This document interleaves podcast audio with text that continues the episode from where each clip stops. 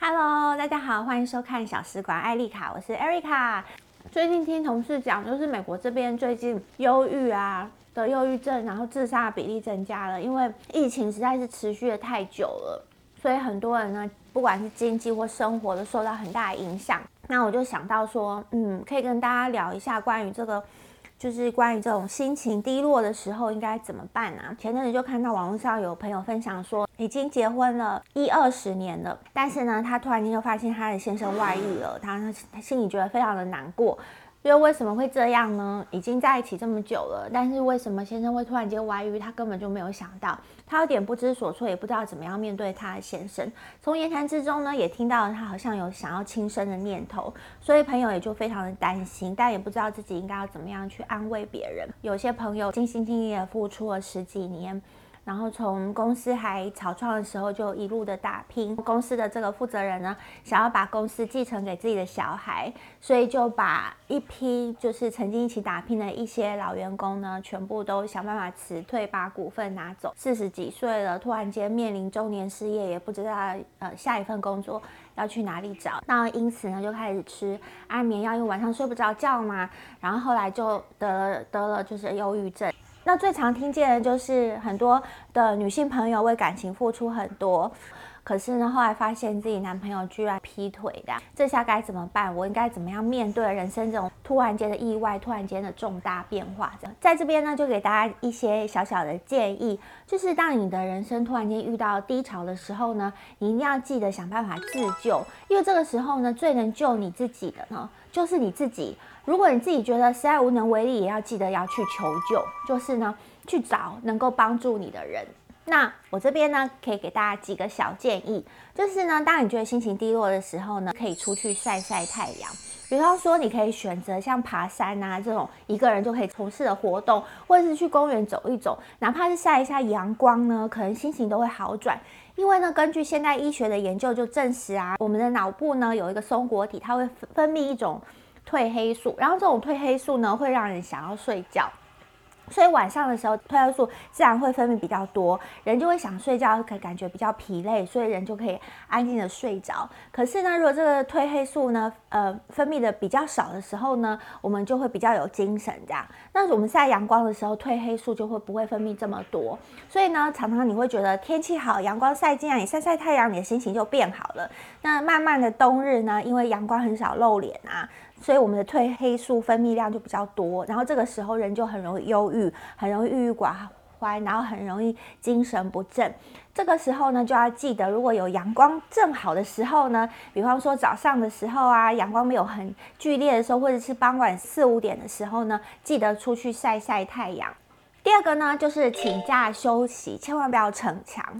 嗯，有很多人觉得自己的身上有很多的责任跟义务嘛，所以呢，常常就是已经压力已经非常非常紧绷了，可是还是勉强自己，然后要去撑下去。然后当压力整个崩盘的时候，有可能我们就会做出更可怕的事情来。这个时候，如果你已经觉得说你的那种压力指数已经快爆表的时候呢，千万记得不要逞强，适当的给自己一点休息，因为只有你自己最了解你自己的状况。而且，如果你工作非常的繁重的话，你就是记得可以请假，甚至呢，你觉得你需要一段比较长的时间，你就可以给自己请。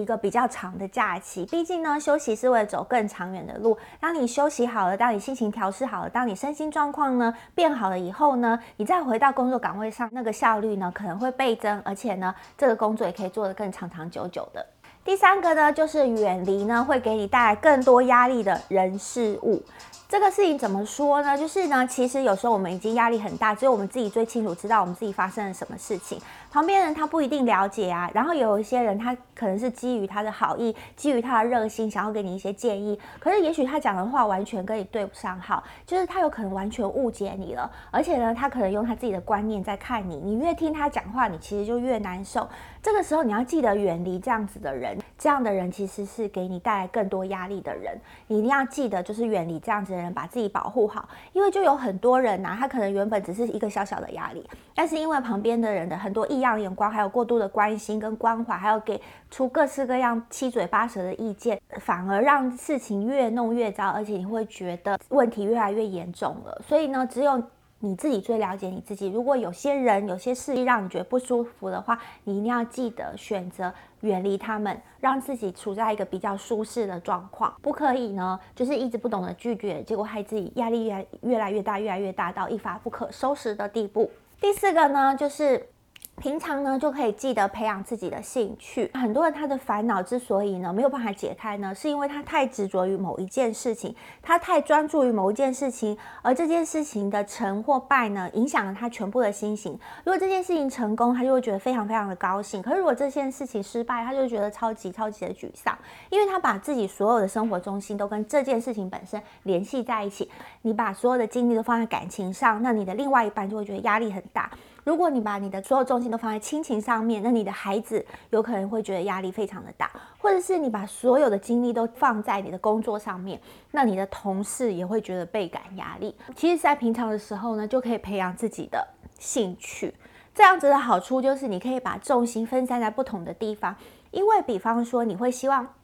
你的工作呢，可能能够照你的意思，可以这样，可以那样子，或者是你希望你的小孩可以照自己的意思，可以这样走，或者那样走。但是不管是工作，或者是小孩，或者是另外一半，都不按照你的想法、你的愿望去走的时候，你也不会觉得你的所有的世界都乱了套了，因为你还有自己的生活，还有其他的兴兴趣正在培养中，所以这边不如意，那边的事情可能会很开心，像呃。就是有些艺人呐、他们会培养自己的其他兴趣。有些人喜欢玩音乐啊，然后有些人喜欢打篮球啊，也有艺人喜欢爬山。像我就看到 S.H.E 的 Hebe，她也喜欢爬山。S.H.E 的三姐妹团体也常常一起相约去爬山。爬山呢，就给他们带来了新的、全新的一种兴趣。所以。当工作不如意的时候，可以暂时的把工作放到一边去，然后去从事自己有兴趣的事情。那我们有看到很多老人家，他就是整天都在担心自己的儿子不不孝顺自己啊，然后担心自己媳妇对自己不好啊。可是有些老人，他就把生活过得很丰富，他可能喜欢种花，他喜欢跳舞啊，会去社区里面参加一些社区的才艺班。他在社区的才艺班里面呢，或者是他跳舞的过程里面，他就认识了很多志同道合的朋友。因此开展了另外一个生活圈，然后生活的重心就分散在不同的领域里面，也就不至于呢把过度的关爱啊、过度的在乎，通通都放在小孩子的身上。所以我觉得呢，培养一个很好的兴趣呢，也会在关键的时候啊，帮助我们释放压力的。第五个就是，当你心情低落的时候，在这边提醒你啊，就是一定不要在这个时候呢，做出非常重大的决定。因为呢，当我们非常低落的心情低落、非常悲观的时候，我们看事情往往角度都是比较负面、比较消极的。这个时候所下的决定呢，往往都有可能会失准，而且有可能会后悔。也就是说，事情本来没有你想的那么糟，可是因为那时候心情低落，所以把事情想得很糟。然后再经过这个很糟的感感官的感受，去做出一些错误的决定，都是非常有可能的。像我常常会提醒自己，就是当我心情不好的时候，就是尽量不要讲话，或者是尽量不要做重大的决定。可能呢，就是也许晚一天或者怎么样，就是尽量呢往后不要急，不要会觉得说要赶快把事情解决，就是尽量把事情往后拖，然后慢慢的想，慢慢的思考，然后呢把决定的时间往后挪。做了决定，影响很多事情的时候，将来再来反悔，可能也来不及了。第六个呢，就是可以建议大家，也可以去寻寻找，当自己平常的时候呢，可以去寻找呢宗教或者是信仰寄托。我就看见我有一个朋友啊，他原本呢就是因为他罹癌嘛，所以他常常要去癌症疗养中心里面定期去回诊，但是他后来就信有了信仰，然后有了信仰以后呢。他整个人就精神啊，各方面的状态都好很多。对于自己得到不幸的遭遇到疾病这样子的状况，他也能够坦然接受。那当人的精神呢很好的时候，而且呢他相信他会越来越好的时候，你就看到他的身体的感觉也越来越好了。因为呢，毕竟呢我们的精神啊会影响我们的心情，因为物质跟精神呢是。一个性的，所以呢，当我们的精神萎靡的时候，我们身体就有可能跟着出状况。可是当我们的精神很好，我们相信我未来会更好，我们相信自己现在一切都很好，人的体内就会分泌很多正的东西的物质，也会改变我们身体的状况。